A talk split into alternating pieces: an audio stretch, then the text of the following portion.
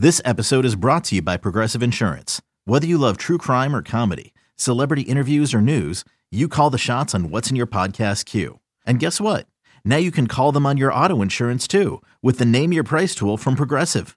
It works just the way it sounds. You tell Progressive how much you want to pay for car insurance, and they'll show you coverage options that fit your budget.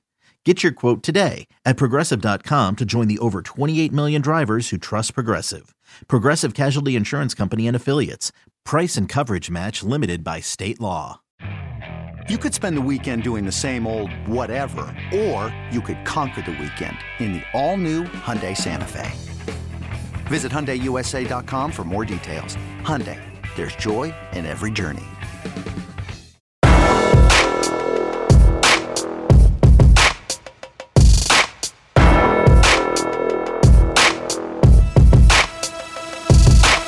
Welcome in, everybody, to the flagship podcast live. You are looking live, flagship podcast uh, here on the Horns 24 7 YouTube channel. We're doing a, a special mailbag flagship podcast here in the off week. I am Chip Brown of Horns247.com, joined as always by the managing editor of Horns 24 7, Taylor Estes. Taylor, how you doing? Chip, I'm doing I'm doing all right. I'm uh, enjoying this bye week. I think we all needed a refresh and reset, you know, um, as Texas prepares for the final stretch of the season. So uh, it's been a good week so far. How are you doing? Doing all right. Doing all right. Uh, it's the off week, and Texas goes into the off week on a bit of a sour note. We asked for questions, and they kind of reflect the 41 34 loss the Longhorns suffered at Oklahoma State. Another look, no shame in losing on the road to the number 11 team in the country. Um, and, you know, that's a tough, that's been a tough series for Texas here lately. Oklahoma State has the record for most consecutive wins over Texas in Austin. But Taylor, it was the way the Longhorns lost that game. Another, um, you know, double digit lead lost, and and what you know really was dispiriting to me was Texas not establishing the run in the second half. Uh, looked like they had it established on a fourth quarter drive that Texas ended up missing a field goal on. They ran it down Oak State's throat. Their average seven and a half yards per carry and and then inexplicably tried to throw the ball um, instead of maybe going for it on in four down territory and just pounding the ball. You had a inspired Bijan Robinson and Roschon Johnson. Um, but Texas comes away a 41-34 loser. They're five and three. Uh, they are three and two in the Big 12 and they've got four games left. They'll come out of the the off week. They'll play at Kansas State. Then they'll come home and face TCU, and TCU is facing Oklahoma State this week. Steve Sarkisian told his team, "You have a homework assignment. Watch that game. uh, I believe it's uh, two thirty on Fox." And then Texas will go to Kansas, and then come home and finish against Baylor. So um, the Longhorns uh, have to regroup, reset. Isn't that what you said just before we uh, started rolling here? Yeah, yeah, it's definitely time to reset. They need to have, in my opinion, Chip the best bye week and not just to get healthy. I think obviously Texas played eight straight weeks of games. That can be brutal on the health of any of any college program, honestly. And so it's a good week for them to kind of recuperate, rehab, and reset for sure because there's you know, I think the month of November prior to the start of the season looked like it probably could have been a doable month of games. But I think that the way that the Big 12 has shaped out and has, you know, shaken out, I guess is more the right word there. Um, it's it's really a tough slate that they have ahead, and that they're going to need all of the focus in the world, to be honest, um, leading into this because there's a lot of questions, and I I feel like when there's a bye week coming off after a loss, especially a loss like Texas had, where they had the lead and then they lost it on the road. You know, I mean, that's just a situation where the the questions, the angst, the concerns kind of just amp up. And so they really need to just shut out all of the outside noise, honestly, and and regroup because this this slate ahead is going to be a really, really tough slate. And as Mack Brown used to always say, people remember November and people are going to remember this November for Texas football. Yeah, I mean, um, some tough news for Texas coming out of the Oklahoma State game with Anthony Cook, uh, one of the heart and soul defenders on that team, a guy who's made big plays this year. We've talked about the fourth down stop against Alabama that allowed Texas to go uh, kick a go-ahead field goal with a minute 29 left. Then, of course, the the fumble that he forced against Iowa State um, that that sealed the game. Um, and now we wait to see if after these two weeks, maybe he could play with a cast on that broken left arm. We'll have to see. Um, but uh, obviously, the uh, members at Horns 24 7 have have questions. It's never as bad as it seems after a loss, usually. And it's, it's never as good as you think after a win. And obviously, Quinn Ewers had one of his toughest games. Um, you know, uh, 19 of 49 passing, less than 40% completion rate, 17 targets of of uh, Xavier Worthy, uh, only four completions to Worthy, and so there, you know, there's some frustration there. And again, Texas was running the football. I, I get it; they ran it for 160 in the first half, and only 52 in the second half. But they they did have two incredible long touchdown runs on counter plays. Oklahoma State did adjust to the counter. Uh, they they reset their nose tackle. I still think there were things that Texas, you know, could have done. They could have gone back to their screen game. Their screen game's been really good for them.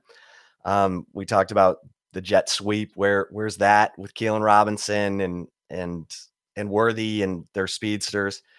But uh, this is what Steve Sarkisian has to come up with because, um, you know, when the trend continues, when you have lost five games with a double digit lead in the second half. And the entire rest of the Big 12 has had three of those situations in the same time span. Uh, then it's a trend that's continuing from one season to the next. And and it's got to get fixed, and that's on the coach. Um, but there are positives, and we'll get into it. We'll get into um, we'll get into the questions, Taylor, and we will have love it or leave it at the end of today's show. So uh, make sure you stay with us all the way until we get to love it or leave it. Yeah. All right. You ready for the first question, Chip? Let's do it. All right. The first one comes from Esteka. I'm sorry if I am uh, butchering that, but have Sark and Quinn downplayed the finger injury? Can't imagine the door closing on my throwing finger and having the nail lifted, not affecting my touch on a throw. Yeah. Um, so, for those of you who may not have, um, you know, got all the info, um, Quinn Ewers, uh, a source told me, had his uh, index finger on his throwing hand slammed in a door early last week. He ended up losing the the fingernail. Um, that's painful. And yeah. look, your index finger on your throwing hand is part of the gripping of the football. Uh, Steve Sarkisian downplayed it. Ewers downplayed it, but Ewers was wearing a glove in pregame warmup because of it. And you combine that with 23 mile an hour winds and the fact that Quinn Ewers doesn't always set his feet. You know, he makes these off platform throws that, like Patrick Mahomes, that you love. He can sling it from any angle. he can sling it on the run.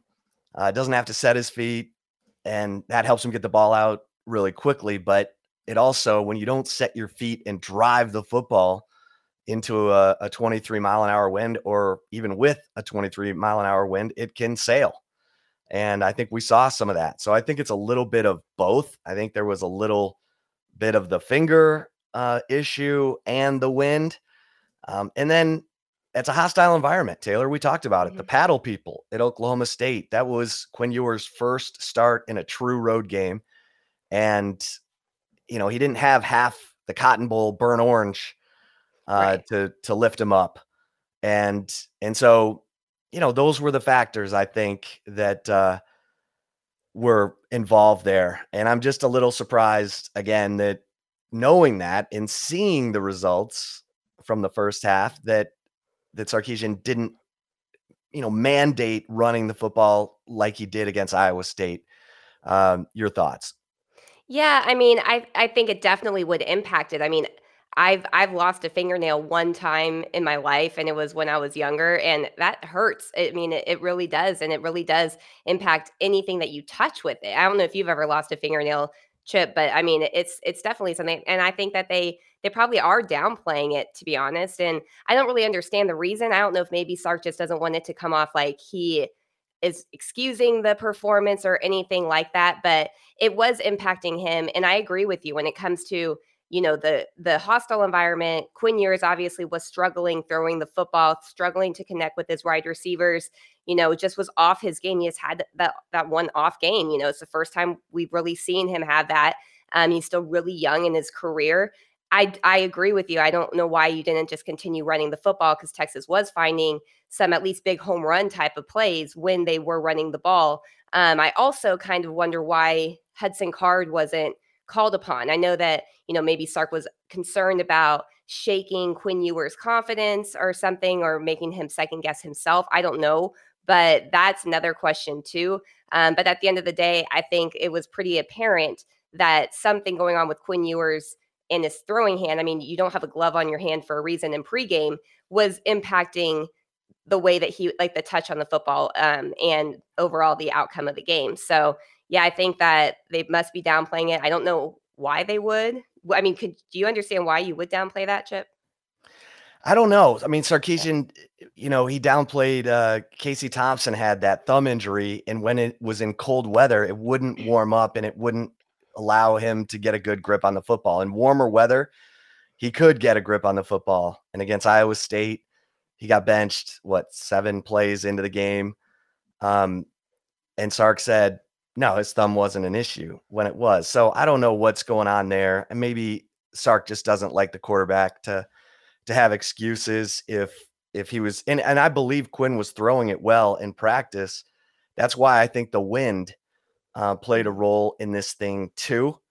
Yeah. And and so, you know, I, I think that was maybe Sark's way of saying, you know, you just gotta we just gotta play better. And right. we're not we're not ever gonna make excuses for injuries. But um it's a that was a tough one because you know, against Iowa State, Hunter Dekkers got hot. That he was you don't you don't want a hot passer on the field the way you keep him off the field is running the football. Well, Spencer Sanders is dangerous in a different way. You know, he's he's dangerous in that he can get hot passing, but if the passing isn't there, he can run, and we saw that. And and there were some frustrating plays that Steve Sarkisian pointed out uh, on Monday.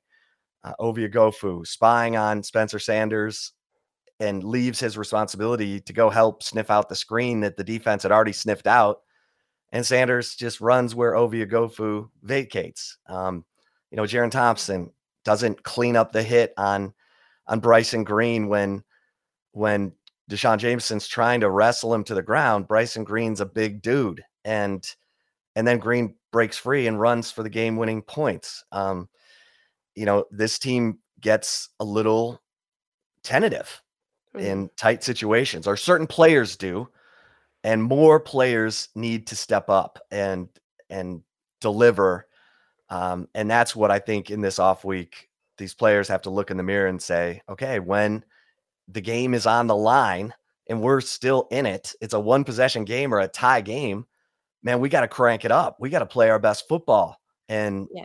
and demand that of each other because that was a winnable game and yeah. and so was texas tech and we we saw uh, the defense make some unchar- uncharacteristic plays um, when they're at home, but the the tentative nature on the road is is just too much. And right, so. Well, uh, I also think one thing though with that, just real quick, you know, a lot of times teams take on the personality of the head coach, and yep. I think Steve Sarkisian in times, especially in road games when they've had the lead, has been tentative as well. It's like he's almost calling plays or, you know, playing not to lose or yeah, not to lose, you know, not, instead of playing to win. And I think that Sark needs to take a look in the mirror too with that because with the team taking on the personality of the head coach. This has been consistent under Steve Sarkisian. Obviously, it's a different roster, but that's still showing up in road games. It starts with him, in my opinion, and he's got to take a, good, a big look in the mirror too. Yeah, he he he needs to prepare a second half script. We never see trick plays from him in the second half. We don't see the the the blackjack Joey McGuire attitude of we're going for it. You know, we're going for it on fourth down. We're we're on the road we're we're to take it to them. And and that's why I thought maybe we would see uh, Texas in four down territory instead of you know on the drive where they missed the field goal. Instead, just pound it. You know, Bijan Robinson makes three yards on first down. It's second and seven. Okay, run it again with tempo. Just keep that defense under duress. If he only gains three, then it's it's uh, third and four. Okay, run it again. Try and get mm-hmm. three. Try and get them all, but you know, then it's fourth. Run it again. I mean, that that's uh that's a mindset. That's a right. that's a we're more physical. We're going to dominate mindset that has to come from the head coach. You're right. Yeah. All right. You want all me right. to give you a question here?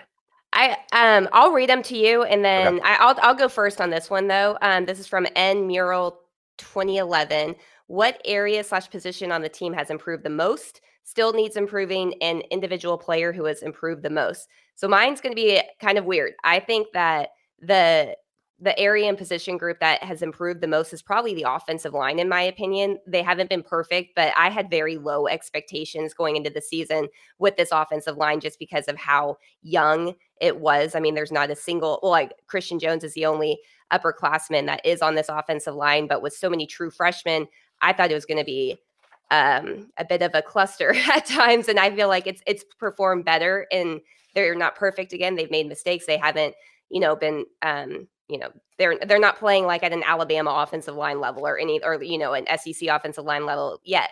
However, I do think that they're they've improved the most. I also think that they need to improve more too, because the better that the front of the the offense is, the better that the overall offense is going to run. So it's kind of a twofold. I think that they're the you know they've improved the most, but they still need more improving.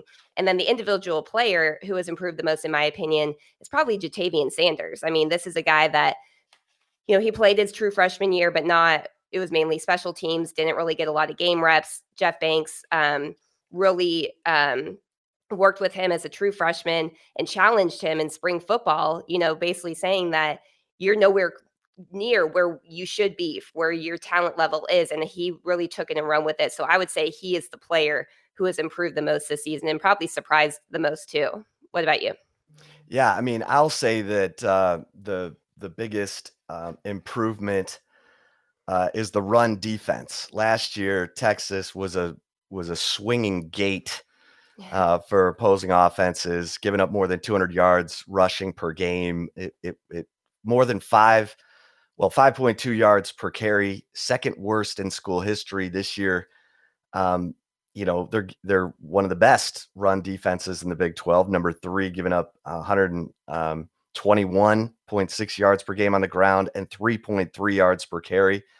And to me, the most improved player is Jaylan Ford, who is a big reason that the run defense um, is is so much better because that guy is reading his keys, he's doing his homework, he knows what he's looking for, he's leading the Big 12 in tackles, had the big game against Iowa State. I, I thought he's been dropping into coverage beautifully all year. And and he had that great interception in the end zone that turned the momentum in the Iowa State game and then the big fumble recovery after Anthony Cook's forced fumble. So, um, and credit to the defensive line as well. They're they're inspired. They're playing more aggressively. They're penetrating, which is disrupting opposing teams' running game and getting pressure on the quarterback by collapsing the pocket. So, um, I will I will say those two. All right. And uh, I'm going to take a question here from the YouTube channel here. Um, what are your final record predictions and keys to success for Texas? Well, I said um, before the season that Texas would go. I said a successful year in 2022 would be uh, eight wins and Arch Manning. They've already got the commitment from Arch Manning. Uh, they obviously have to go three and one down the stretch to get to eight wins. If they beat K State, I'll say that Texas gets to eight wins. Mm-hmm. If they lose to K State, I think they're seven and five. Yeah, but bowl game there could yeah bowl wins. game you can get to eight wins with the bowl game. Mm-hmm. Yep. Yeah, yeah. I, I think I agree with you. I think that well, I would say seven and five regular season is probably attainable. There's two home games. So I guess that the two games that I think Texas could win are home games. Um, and that will be tough because TCU is one of those home games. I think Gary Patterson, knowing that personnel inside and out, knowing that team, knowing the weaknesses of Max Duggan and a lot of the players on that team, I think that will play to Texas' advantage. I'm not saying that they'll for sure win that game, but I think it's probably more of a winnable game than many people will be expecting with TCU sitting here at 7 and 0, I believe they are right now. Um, so yeah, I would say um, seven and five regular season. They could get to eight wins if a bowl game. That would be best case scenario. I would say right now. Um, the keys to success for Texas is to play like they do at home on the road. That's what they have to do. At yeah. the end of the day, that's been the biggest thing that they haven't done. If they can find a way to do that, you know, at K State, excuse me, at Kansas, I've been under the weather, so I apologize. I sound this way, but and at Kansas, then that that's improvement. I would say. Well, and remember, Texas beat K State last year when Skylar Thompson got hurt. Right. And they they went up against Will Howard. Now you've got Adrian Martinez, who's been one of the big success stories in the conference uh, after being a turnover machine at Nebraska. He, the guy's been really efficient and he played one series against TCU, went out with an injury. Will Howard came in and played really well, got K State a 28 to 10 lead. Um, but then they lost their stud linebacker, Daniel Green, who I think is going to be out for a while. That that injury hurts K State probably more than the Adrian Martinez injury. Honestly, they're paper thin at linebacker at K State. And so we'll see again, big game this week between K State and Oklahoma State. Let's see how K State looks. That game is in Manhattan. And um, let's let's see how they they bounce back from the loss against TCU. By the way, TCU has trailed in uh, three of their their five Big 12 victories in the second half and found a way to win. Uh, they trailed K State, they trailed Kansas, um, they trailed Oklahoma State. They were down 24 to 7 to Oklahoma State and 30 to 16 in the in the third quarter. Came back, found a way to win. So um, kudos to TCU. They they believe they're never out of it. And um, and so and Texas Tech's playing well now too with Behren Morton at, at quarterback. So um, they could they could end up uh, being a disruptor here. Uh, TCU yeah. still has to play uh, Texas Tech, by the way. All right, what's All our right. next question, Taylor? Next one, I'll let you go with this one. Any news on team morale and an update on the Savion Red situation from Abe ninety one? Yeah, I mean, I think team morale is is is fine. I mean, they're they're they're despondent about the loss, and and now they're stewing in it.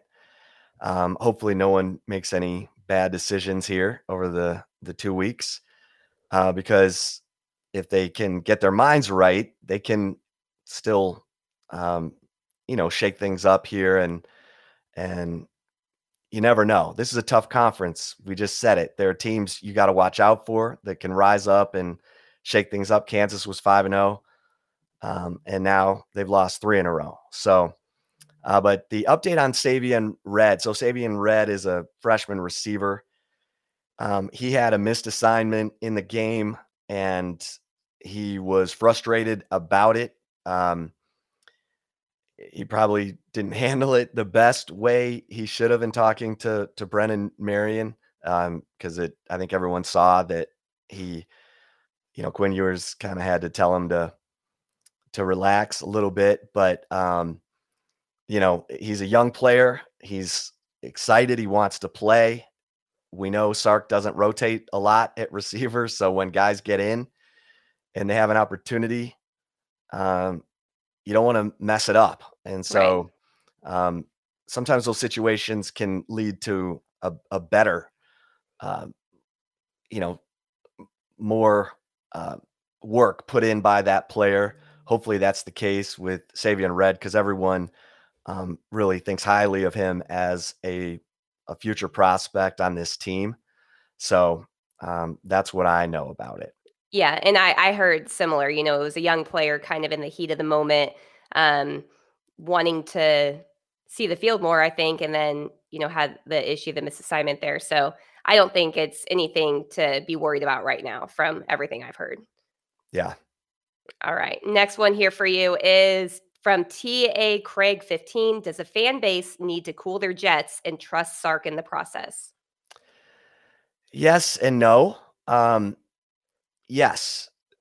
I mean, the yes part of that is look, Steve Sarkisian has shown that he he knows how to dial up plays. I mean, getting all these leads. I know this is like if Texas would have been back and forth with Oklahoma State the whole game, fans would would probably feel more like the Alabama game. Right. You know, where it's just a slugfest and there are good plays here and there, but because Texas got up 31 17 and had the 14 penalties.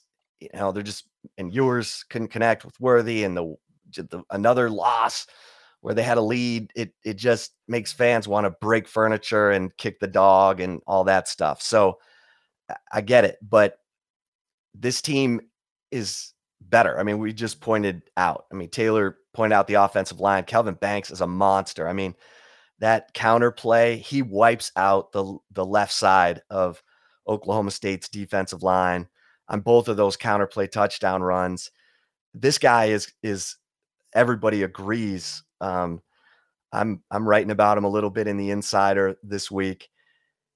This guy is special, and wow, I didn't expect this. So, um, and the defense, the run defense is better. Jaylan Ford's leading the Big 12 in tackles they it's look, this is a tough league. You got to it's a mm-hmm. field goal league right now. You got to make plays down the stretch to win games. And that's the part where Sark's got to help them. And he's got to be able to look in the mirror. And I don't know if it's scripting some trick plays or writing something on the mirror to remind him, you know, stay aggressive, yell at the team to be a dominant physical running team. We're going to be a dominant physical running team in the second half of games. We got Bijan Robinson for four more games. Let's let that guy shine. I mean, you know, that's that's what I'd be saying, um, mm. Taylor. Obviously, you can't have this continue and go on and on and on.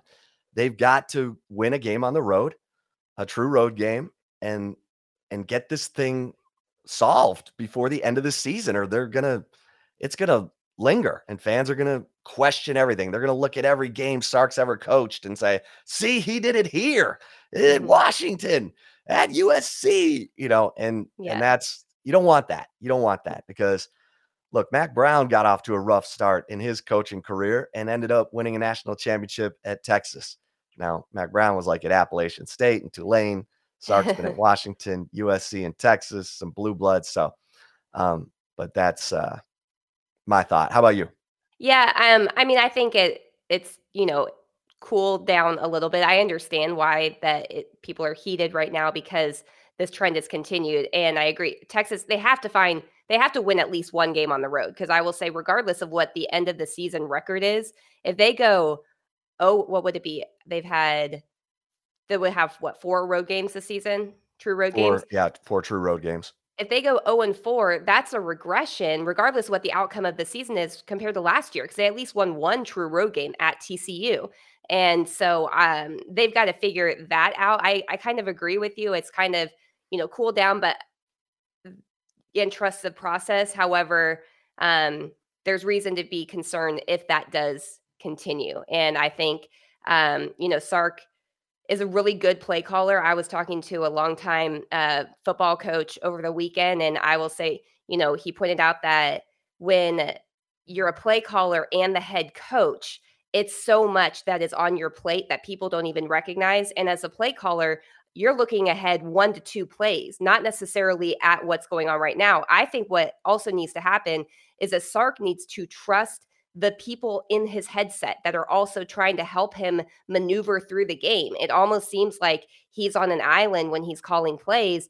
And there's a lot of people on the staff that could help him out seeing what's going on in the current play that Sark is currently not really watching. He's looking ahead to the next one or two plays. That's what happens, you know, and then he has to look at the defense too. I mean, there's a lot of things on his plate. He's got to trust his assistant coaches and the people that are on the headset that are watching every play as they go down and telling him what is happening, what they're seeing, and that should help him in the play calling. It doesn't seem like that is happening right now, um, especially when you know later in games, um, especially in road games. It seems like he's just sticking to what be what the safe play call is and it's you know i think he's missing a lot of in-game situational type of um, plays you know that are happening. So i would say that trust or sark also needs to trust his process and his assistants and their voices too. Yeah and i i i just say this when you're on the road you can take a few chances. Yeah. You know you can bring the heat you can bring um you know you can you can take a few chances. I, I, would like to have seen them get after Spencer Sanders a little bit more. I know he's a runner, but um, sometimes you've got to blitz the runner. You, you know, you can't always sit back there and try to maintain rush or you know your your rush lanes and surround the pocket. Spencer Sanders is too good. Uh, he'll find, you know, he'll find Bryson Green, and and so, you know, take a chance. Take especially when you're up 31 17. I mean, um, special teams played great in that game, too. Introducing the two way V4, where groundbreaking fuel cell technology meets fresh foam cushioning for the ultimate performance. With fuel cell, each step feels explosive, delivering unparalleled energy return. Paired with fresh foam, experience maximum comfort throughout the game. Its lightweight textile upper offers support and breathability without sacrificing agility. Whether you're hitting the clutch shot or locking down the opposition, the two way V4 gives you the tools to play at a high level. Learn more and purchase the two way for yourself at newbalance.com. Another day is here, and you're ready for it. What to wear? Check. Breakfast, lunch, and dinner? Check. Planning for what's next and how to save for it? That's where Bank of America can help. For your financial to dos, Bank of America has experts ready to help get you closer to your goals. Get started at one of our local financial centers or 24-7 in our mobile banking app. Find a location near you at bankofamerica.com slash talk to us. What would you like the power to do? Mobile banking requires downloading the app and is only available for select devices. Message and data rates may apply. Bank of America and a member FDIC. All right. Next question. All right. We're going to go with this question from Burnt Blood 83. If we struggle to finish the season strong and end up worse than eight and four, what commits could you see start to look elsewhere? I mean, I don't I, am sure everyone wants to know if Arch Manning is, yeah, you know, that guy. I think Arch Manning wants to come and help, and that's the other thing. You have to get the quarterback right. We've seen Quinn Ewers play well. He's going to get better.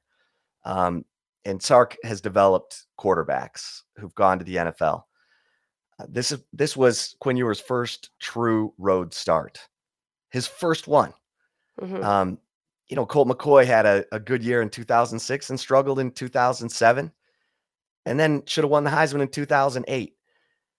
I know asking a Texas fan to have patience is like, you know, asking the Pope to change religions, but it's there are things trending up, looking up. The key is not letting the morale, the doubt get into that locker room. And that's where Sark has got to manage this thing and and keep them on you know a high um, trajectory in terms of their energy their their focus because um, he's got to maintain progress taylor i will say that. He's got to maintain progress to to keep um, not only the recruiting going but the momentum around the fan base everything so that they have something to look forward to uh, each and every time Texas takes the field and into next year.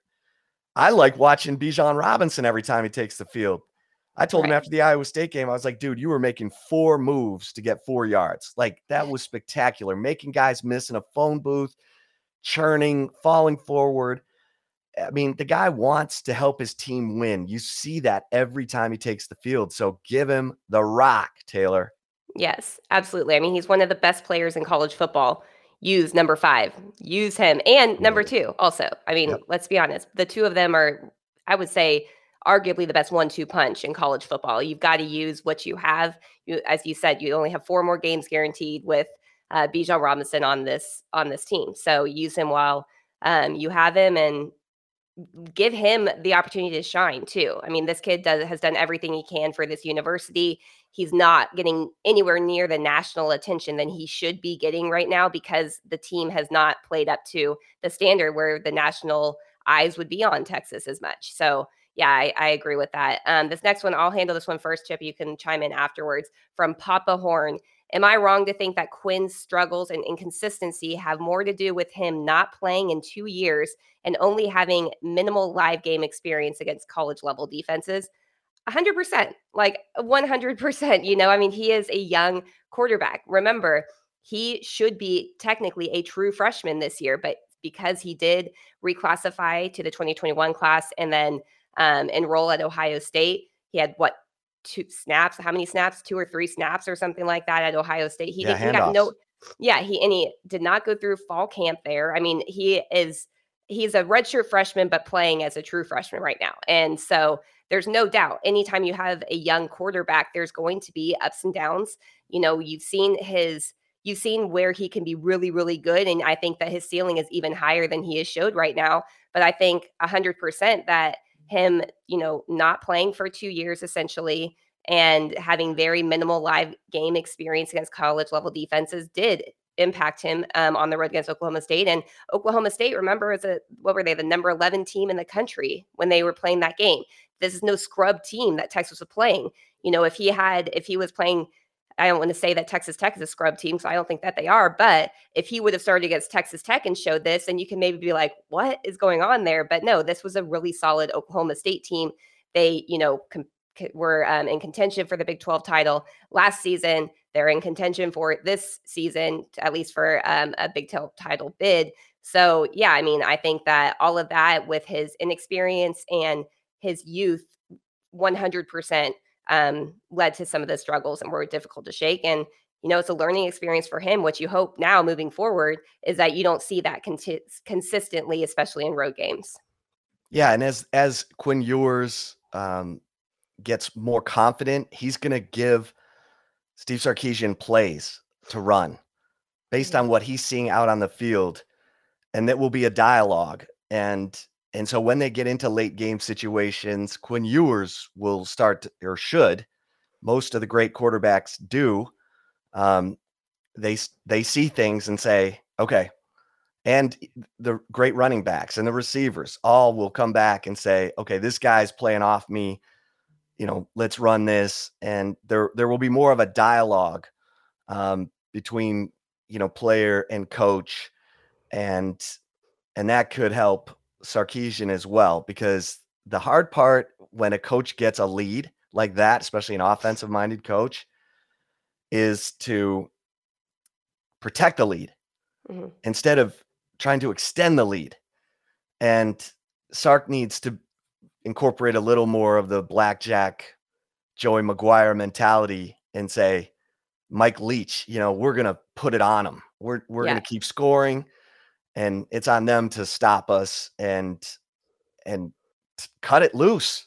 Right. Cut it You loose, can't have the mantra all yeah, you can't have the mantra you can't I have the mantra all gas, no brakes if you don't actually show it, you know, in games. You you can't call that your mantra, right? I mean, it's like a lot of times it's like all breaks, no gas, and when they have those leads because they go into protection mode, and you can't have that. Like, stick with your mantra when you're calling plays, Yeah. especially in road games. Um, I'm going to take one from YouTube here, Chip from Pet Rooster. How much of an impact do you think Anthony Cook's injury will have on the Longhorn D? Well, I think it's substantial. That's why I'm like, is there any chance he can play with a cast on? Um, because he's the guy who who has shown up when it matters most, when the game's on the line. He he's still delivering. Um, you know, he's all he's all gas and no brakes.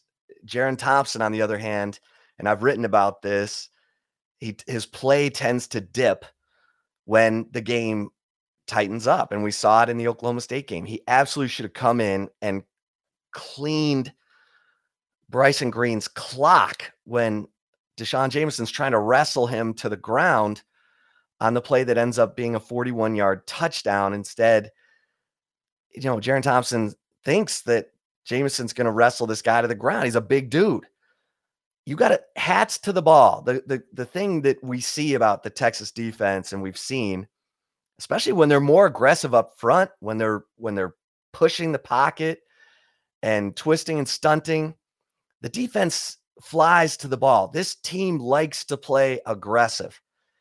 And then when things slow down or a team's coming back, the defense or certain players slow down. That cannot happen.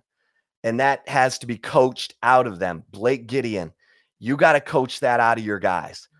Uh, Terry Joseph, you got to coach that out of your guys uh, because this team should be swarming more to the ball, not less when yeah. when the momentum is changing in a game, and that that's something that has to change.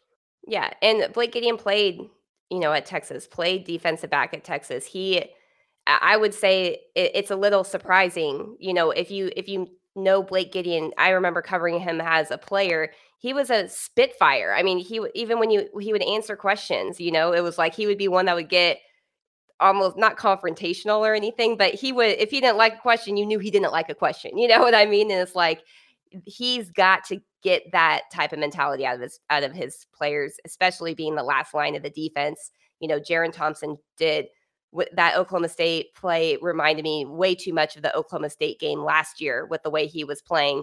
That ultimately led to him getting benched. Um, and you, you've got to get some more dog mentality there. And especially with Anthony Cook, if he is unable to play with a cast on, as Chip has you know been almost trying to speak into existence i think a little bit manifest it yeah exactly um you know they they need like 110% effort from the secondary and i would say that the secondary when anthony cook isn't on the field gives about 85% effort and that's got to change the yeah, and they do have to. I, I, agree with Sark. They've got to develop those young DBs. Where's Where's JD Coffey? Where's um, you know BJ Allen? Um, those guys need to get Mo. You know Mo Blackwell. They, these guys need to get developed. We saw Michael Taaffe out there. He's a great story. The Westlake um, walk on, who was the host of Arch Manning on his on his official visit. Um, and and look, everyone's blaming that touchdown in the end zone on on Taaffe. That was zone coverage. Taaffe was trying to get over to help. He wasn't the main responsibility there. There was a coverage bust underneath on that. So, um, you know, but they they've got to get depth developed here. Mm. I, I thought it would be better than it than it is. Yeah, I agree. All right, here's one from Longhorn SD. Any rumors about assistant coach changes after the season? I have to imagine guys like Jeff Banks and Kyle Flood will be hot commodities. Yeah, I, it's too early to to go there. Um, I mean, in terms of guys getting other jobs or head coaching jobs, uh, the carousel really hasn't fired up yet. That'll happen more toward late November, December. Um, so I think we're we're premature on that one. Yeah, I agree with that. And I I mean, this is my opinion. I would be surprised if there were offers, say like with Jeff Banks and Kyle Flood, unless it was a head coaching offer. Um, I would I don't I don't know if they would make a lateral move. Right. I agree. And that's what I'm talking about. I mean, if if if the right head coaching job came open, I think those guys want to be head coaches mm-hmm. for sure and and so we'll just have to wait and see because right now, um, you know, Washington State, as, as, I've reported and mentioned on the flagship podcast numerous times, uh, Jeff Banks would have gotten the Washington State job last year, uh, if not for Monkeygate, honestly, and and that's um, that that's really unfortunate for Jeff Banks because he is a really good coach. Um, and I know Texas fans are are thankful that Yeah. they still have him. But um, he's the Gia the guy I thought would become a head stopped coach first from Sark's staff. I agree. Yeah, for sure. All right, this one's from Big O 61. What does Sark think about the defense at this point as a head coach at Texas? Well, I think he's got to be excited that their run defense is so much better. I mean, they're they're shutting people down uh, in the ground game. Now they've got to make sure that they're not giving up big play, you know, in the passing game because they were really good about not giving up big big pass play touchdowns until the Iowa State game when Ryan Watts went out and we saw, uh oh, I guess we don't have a plan B. They Yeah. they they got to like plan E in the Iowa State game, but they did give up a 54 yard touchdown pass, and then you know against Oklahoma State, swarm the football, but they give up the 41 yard touchdown that proves to be the game winning points for Oklahoma State. And Texas had not been giving up those big, long uh, passing play touchdowns. So that that has to get tightened up. But for the most part, for the better part of the season, um, the Texas defense has played well. They've had a couple of stretches um, after the Ryan Watts injury against Iowa State in the in the passing game, and then obviously uh, without Anthony Cook. Although the defense played really well in the third quarter of the Oklahoma State game, amazingly well. I think they forced six punts um, in the first seven Oklahoma State possessions, and um, you know they the defense did what it was supposed to do. I see all these comments here uh, in our you know our chat box over here about you know fire PK, Yeah. and I'm like, now hold on a minute.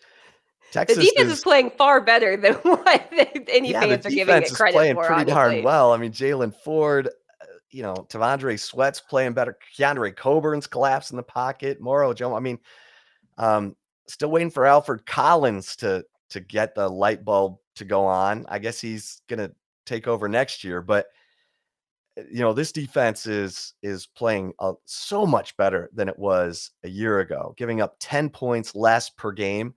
Heck, I said if Texas only, you know, gave up if Texas gave up 10 points less per game, they'd win 8 games. So, we'll see. Yeah, no, I I agree with that. So here's one from our YouTube channel. Are you disappointed in Worthy's effort? Seems like if it's not a perfect ball, he doesn't go all out for the catch. See Quinn's first interception. Yeah, you know, Worthy is an interesting guy. He's great in a runaway situation. He's great on post routes and streaks. Um, but when he's going to have to go uh, make a contested catch, and there's probably going to be some physical contact with the defender. Um, I don't know that he tracks the ball as aggressively as he should. It it seems like he isn't tracking the ball as aggressively as he should this year. Um, and that's that's disappointing because the guy leads the Big 12 in touchdown receptions. I mean, he's a freak athlete. He's a jet, and he's got unbelievable talent. Now, he does have some uncharacteristic drops. The the pass to the corner of the end zone uh, on that fourth quarter drive. I keep saying Texas should have run the ball. That should have been a touchdown. Worthy Mhm. stumbled. Uh, that ball was right where it was supposed to be, and he didn't come down with it. So I, that's that's something for Brennan Marion and Steve Sarkisian to to get on the same page with Xavier Worthy because it it seems like it's been going on for a while, and um, that's not a reputation Xavier Worthy wants to gain either. As as a guy who looks like he could be in line with some of those Alabama receivers like Jaylen Waddle and Jerry Jeudy, those you know speed merchants who've gone on and done really well in the NFL. What do you think, Taylor? Yeah, I think you know it's it's kind of I think a little disappointing at times, honestly, when you see um, his effort or lack thereof. Because I, I agree with this question. You know, it doesn't seem like he makes the extra effort to um, make those contested catches, or if it's a 50-50 ball. You know, it's just it's just one of those things. It's kind of we it's a little bizarre and what is a little concerning chip is effort is really hard to coach effort a lot of times is something you just are you know, it's, it's kind of like leadership. You know, you can't really teach somebody to be a leader if you're not always, you know, somebody that's willing to lead or step up. If you're not always somebody that's willing to give 100%, it's hard to get that out of people. I think that effort's probably more coachable than leadership, but still, I mean, the, so he's got to have a kind of a come to Jesus talk, I think, with Brennan Marion and with Steve Sarkisian because he has all of the skills, all of the talent to be one of the top receivers in college football. And we're talking about his effort you know, all Americans, the one thing you shouldn't be talking about is a lack of effort. And when you have a young quarterback who is struggling, you got to give 110% effort to help him out. And I don't think he did that. I think, you know, there were some balls that were came his way. They were terrible passes. Like, let's just be honest, they were bad throws, hard to catch, all of that. But there were some that were the 50 50 type of balls. And I agree with you. I think he loses the ball. He doesn't track it very well when it's in the air. That's a problem. It's been consistent throughout the year. Um, and he, something's got to change. Something's got to click with him. And I hope it does because I think he's a good kid. He has a ton of talent. He has a very, very high ceiling. But if he gets this, you know, kind of um, personality of being maybe, I don't want to say lazy, but if this continues, he's going to, people are going to start thinking that way. And I, I'm not saying he is that way now. He's just got to give more effort, um, especially when games are on the line. And I just don't think we've seen that really much from him. Yeah. And I, I would say it's more diva than lazy. Yeah. You know, and that's that you don't want that either because that's that's almost cliche for receivers. You think of Jordan Whittington laying out, uh, making that full extension dive for the football against Oklahoma. Um, and that's that's stuff that you love to see because right. that's the great play with the extra effort that you were just talking about. Yeah, no doubt about it. All right, let me pull. I'll do one more before we get to love it or, or leave it. Uh, does that work for you? Yeah. Okay, let's see here. Last one. I got to find the best one here. I don't know. I'm going to go with a YouTube channel. So we went through a lot of our Horns 24 7 member questions. Um, that one's about that. Let's see here. Oh, I almost hit one. Uh, I'll go with one of our member questions actually. So let's go with any truth to donors slash boosters growing frustrated with Sark, Abe 91? No, I mean, um, the the university is aligned right now uh, with Sark. I mean, from the you know regent's chair uh, to Jay Hartzell, the president, to Chris Del Conte. Um, you know, you've got a young quarterback, you've got a young offensive line, you've got um, you know some holes you got to fill on your defense. You've got to, you know, look in the portal um, for help at safety because Anthony Cook is moving on after this season, and and you've got to develop your young corners, and you've got talented corners: Jaylon Guilbeau, Terrence Brooks, um, you know, uh, Austin Jordan. So those guys got to be developed. Those guys got to keep working. I mean, that's why, you know, Terry Joseph, Blake Gideon, you know, the great coaches have the next guy ready. You know, that's all the great coaches. Bill Belichick, you know, uh, on down. Um, and Nick that's that that's on the position coaches. If mm-hmm. if the next guy comes in and he's not able to do it, okay, what are you doing? Yeah. What are you doing with your guys? What what on earth are you doing? You know, are you not getting through to these guys about how you're one play away and you better be ready? The the whole season could could hang in the balance uh, based on a play you do or don't make. And I mean, ask Anthony Cook. Everyone's like, man, Texas could have lost that Iowa State game. Yeah, they could have. Mm-hmm. Uh, Iowa State was in field goal range when Cook made that play, and so that that's on the position coaches. And if I'm Steve Sarkisian, I'm getting on my assistants after these last two weeks and saying, you know, and I imagine he has because he told us that they needed to develop depth in this off week. Right. So when he's talking to his coaches, it should have been like, look, bleeps, you're the highest paid staff in the Big 12. You're you're you're you've got it good. Now get this team developed, get this roster developed, get your second and third guys developed because we can't have that. We can't, you know, we're trying to get over the hump here. We're a team that's got a fragile psyche on the road. We we got to have guys ready to make a play. Right.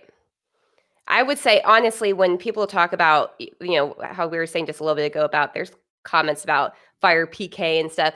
I would say the people that need to be worried about job security should probably be the secondary coaches because the this is two straight years where the secondary has not had enough depth. Now you can give them a tiny bit of a pass, you know, year one, but they're in year two now. They've had a chance to get recruits in. They've had a chance to go to the portal. They did go to the portal, get Ryan Watts. That was a huge um, ad for Texas, no doubt about it. Don't want to, you know, ignore that. But the fact that Texas had had to shift so many players in the secondary with Anthony Cook moving, you know, to safety to try to help out the secondary. I mean, that's a problem. And if if we're pointing to the secondary play breaking down late in games, just like it did last year, I would say that if I'm not I'm not calling for anybody to be fired in any way, but it's not PK there. It's the position coaches. You know, Pete Kwiatkowski doesn't teach or coach the secondary. These are the position coaches. It's on them. And so, you know, I think the frustration should probably be a little bit more with them. And I agree with you. I don't think there's truth to the frustration with Sark. Um, you know, I and if there is, that that's got to stop. I mean, let's be real. Tech, the only consistent, the only consistent thing that Texas football has done in the last decade is change, head coaching change, you know, coordinator changes from top to bottom, and nothing has has actually changed. You know, the outcome, the the games, the records have not changed. If anything, it's gotten worse sometimes. So changing the head coach is not the answer. Texas needs to stick with Sark and give him the chance to see if he can be the guy that does bring Texas back. Um, you know, they give him a six year contract for a reason. Got to, I think you've got to let him at least get through year four or five to before you even talk about anything because the the only consistency again that Texas has had is change, and it really has not led to change on the field or change in the record. So starts recruiting well. I don't think Pete Kwiatkowski is as bad as a defensive coordinator as a lot of Texas fans are pointing to. I think they have really good coaches on you know various positions on the staff. I think Bo Davis is a great coach. Kyle Flood, Jeff Banks, Brennan Marion, Tashard Choice. You know, I would say the secondary coaches need to step up. Um, but I don't think change from you know the head coach or coordinators is the right move at any time right now, Chip. Yeah, and you've got to have the quarterback position right. Mm-hmm. And I think Texas fans across the board would say, "Oh yeah, Quinn Ewers after what three starts has shown promise. I mean, what he did against Oklahoma, what he did against Alabama in the first quarter, he's going to get used to seeing. We've talked about this. He's going to get used to seeing that three high safety Sudoku puzzle that Iowa State has brought to college football. It's tough. Um, it's he's never seen anything like it in high school, and and so he's got to get used to seeing it. He's got to watch a lot of film. He's got to get comfortable with it. Um, he should be watching a ton of film these next two weeks because K State's going to bring that, um, and and Baylor. So this is uh, this is part of the growing process, and then you can't have the the mistakes. And people are mad about the penalties. I get it, but up until that game, Texas was one of the least penalized teams in the Big Twelve. Right. So that was an uncharacteristic situation. But you go on the road got to ha- hold your composure. That's on Sark. Sark's got to make sure that the team is got, uh, you know, that they can communicate silently, that guys are composed and aren't flinching and making, you know, panic mistakes because the paddle people are whacking, you know, the side of the stadium and making it sound like they're being attacked by, uh, you know, a bunch Paddles. of clapboards. yeah and it the, it really is loud. I mean, I've said this before, even leading up to the game.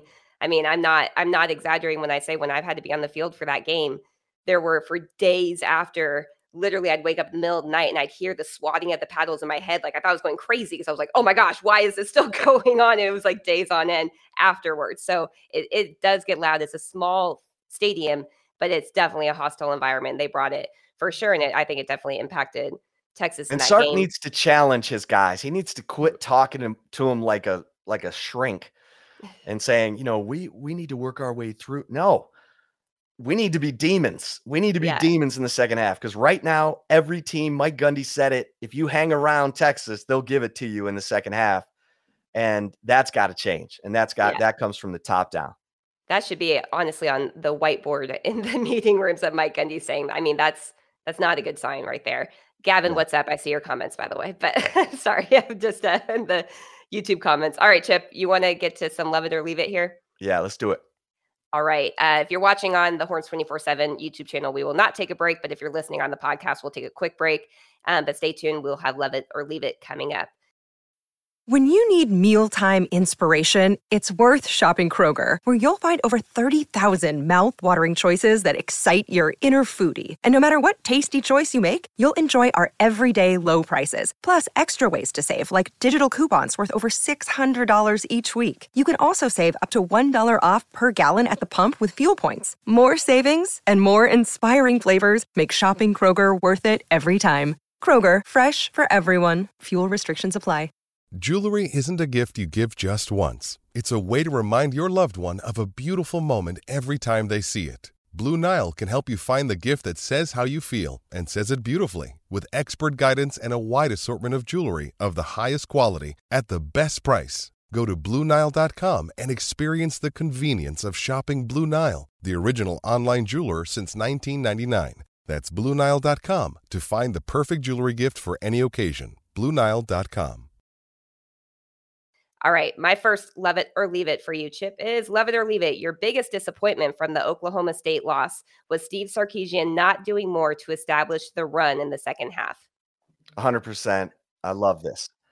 Um, I was so disappointed uh, because to me, the biggest takeaway from the win over Iowa State was Texas's ability to run the ball against the number one run defense and and grind out that win because it kept Hunter Dekkers off the the field.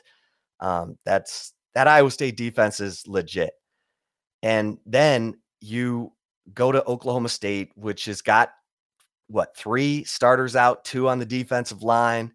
Um, their their safety Tre Sterling was out, and and Their you don't receiver was out too on the other side. keep, yeah, you don't keep pounding away. Look, e- even if you struggle to run the ball early in games, you keep at it. You keep at it. Texas ran the ball for 160 yards in the first half. Then they, then Sark eased up in the second half. No, you keep pounding it. I don't care if they adjusted to take away the counter. Then, you know, what's your answer to that? Okay, then run a power play to the other side.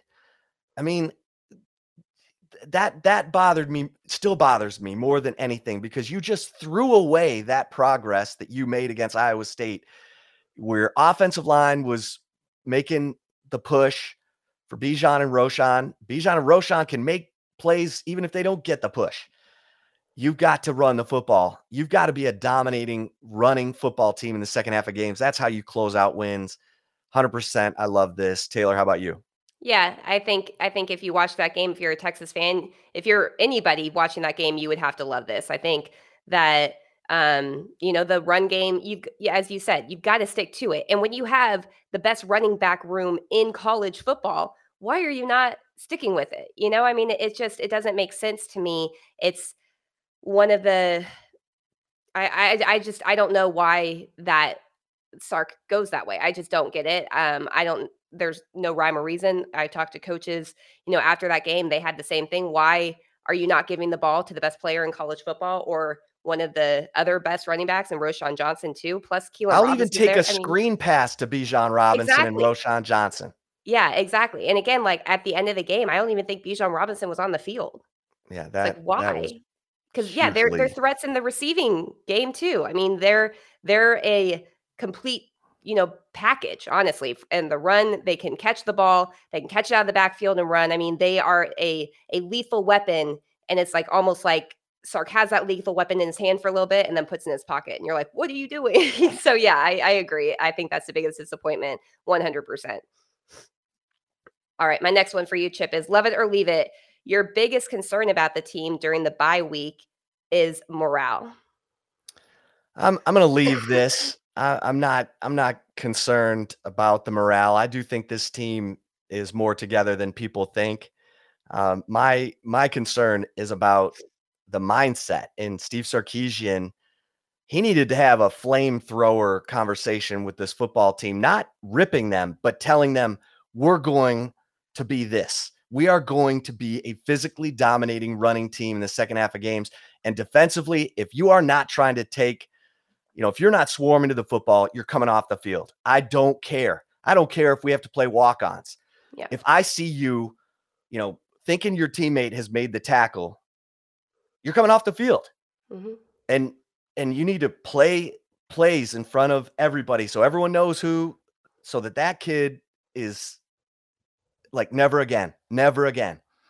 And and rally the troops. That's what Steve Sarkisian um you know, that's my biggest concern is you know, changing the mindset as you go back out on the road. They cannot hang their heads again, Taylor. If if we see them go out to play K-State and they look shaky in penalties and no, you know, busted cup, man, that that's gonna really be tough to overcome. Then my biggest concern will be morale.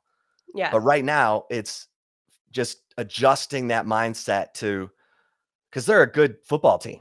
I mean, they're They doing a lot of good things and they have some really good players at key positions. Adjust the mindset. That's my biggest uh, concern to more of an attack mindset. How about you, Taylor? Yeah. No, I I think I think you stated it perfectly. I totally agree with that. And and when you say, you know, if you're thinking that a guy's going to make a play, if you're thinking on the field, you're not playing full out. You know, you're if like thinking is honestly probably one of the worst things you can do as a player because it means that you are you're hesitant, you're more timid, and that's what you're seeing. And you know, you see it almost seems time and again, and it's unfortunate. And uh, yeah, I'd say mindset's the biggest thing. And but at the same time, Chip, it has to start from Steve Sarkisian. He's got to change his mindset in games when he has the lead. If he's being ti- tentative or timid in his play calling, or you know, isn't putting the foot on the gas and is putting the foot on the brakes, the team is going to follow suit. And so that's got to change from the top down. So I'm going to agree with you. I'm going to leave it with you saying that um, mindset has to be the number one thing because you're right. Texas is a good football team. Like you can you can hate the Longhorns all you want, but if you watch them play, you're like, dang, there are some really really talented elite players that are going to have long careers in the NFL on this roster. And you know, you have one of the best players in college football on your team for four more games guaranteed, and that's it. And it's like y- you you got to you've got to change your mindset if you're Steve Sarkisian, and the it's got to trickle down into the locker room too. Yeah, I mean, I'm trying to get the ball into Bijan Robinson's hands every chance I get in the second half of football games. That's Yeah. what Mack Brown did with Ricky Williams. That's what the great, the great, the great players want the ball. Right. They want to make the play that's going to win the game. They they mm-hmm. believe they can. Bijan Yeah. Robinson knows he can. He did it in that game last week. So Yeah. And he the only road win that Texas has had, true road game that Texas Correct. has won under Steve Sarkisian, Bijan Robinson won that game in the fourth quarter. He ran the ball co- continuously and he didn't go away for Steve Sarkisian didn't go away from it. If if it means that Bijan has to have more than 30 carries, Bijan needs to have more than 30 carries because he's good enough to be that workhorse. He has shown it in the only win in Steve Sarkisian's time at Texas on the road.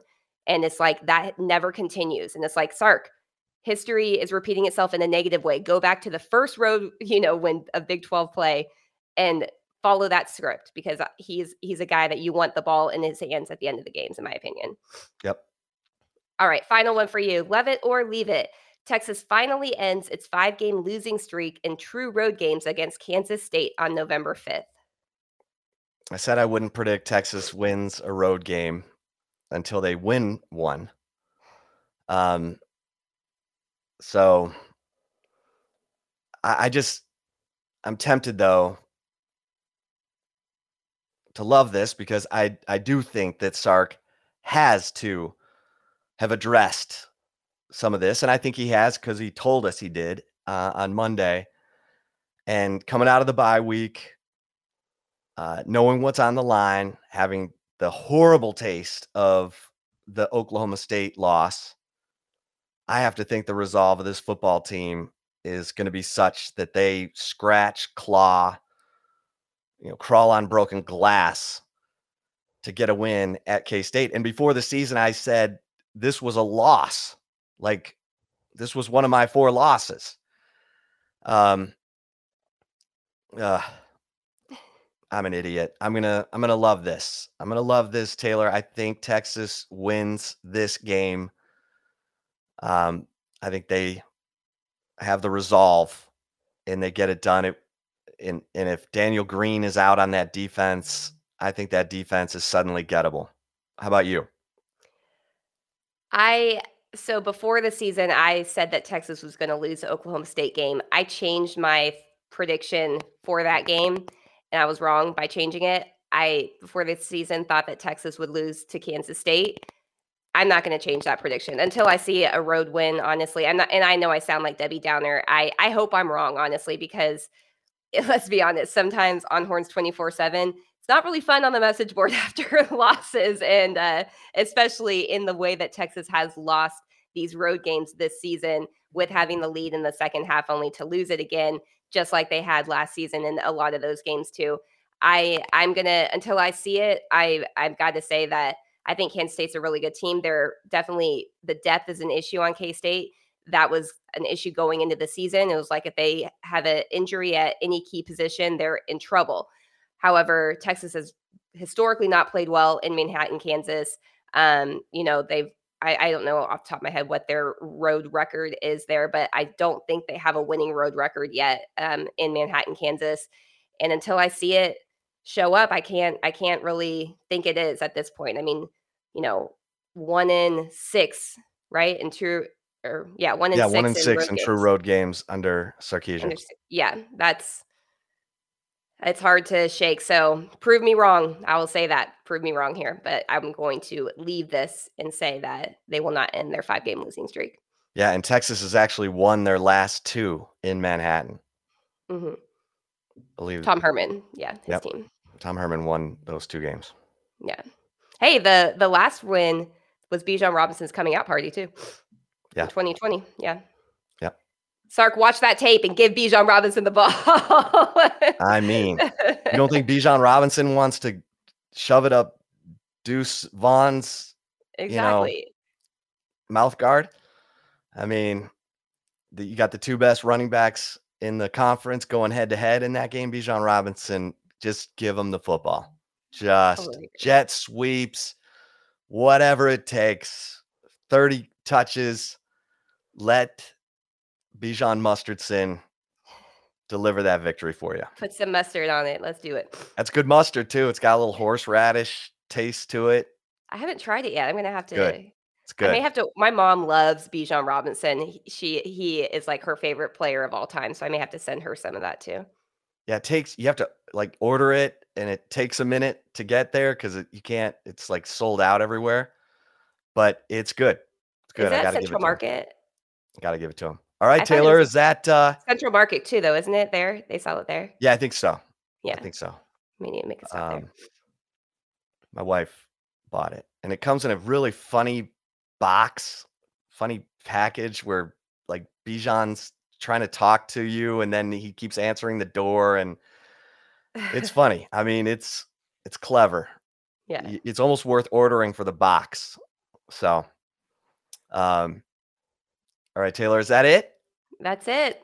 All right. Well, listen, everybody. Appreciate the uh the mailbag live format today. That was fun.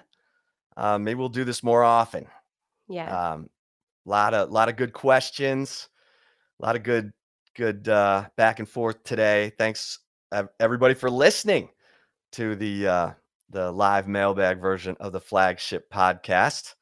Uh, for Taylor Estes, I'm Chip Brown. Until next time, we'll see you over at horns247.com. Until then, stay safe and keep the faith. MTV's official Challenge podcast is back for another season. And so are we. I'm Tori Deal. And I'm Anissa Ferreira. The wait is over, guys. All Stars 4 is finally here. And this season takes it to a whole new level old school legends, modern power players, and ex lovers are all competing in Cape Town, South Africa for the prize of $300,000. And we're going to be right here along with you fans, covering every episode on the podcast. Listen to MTV's official challenge podcast wherever you get your podcasts.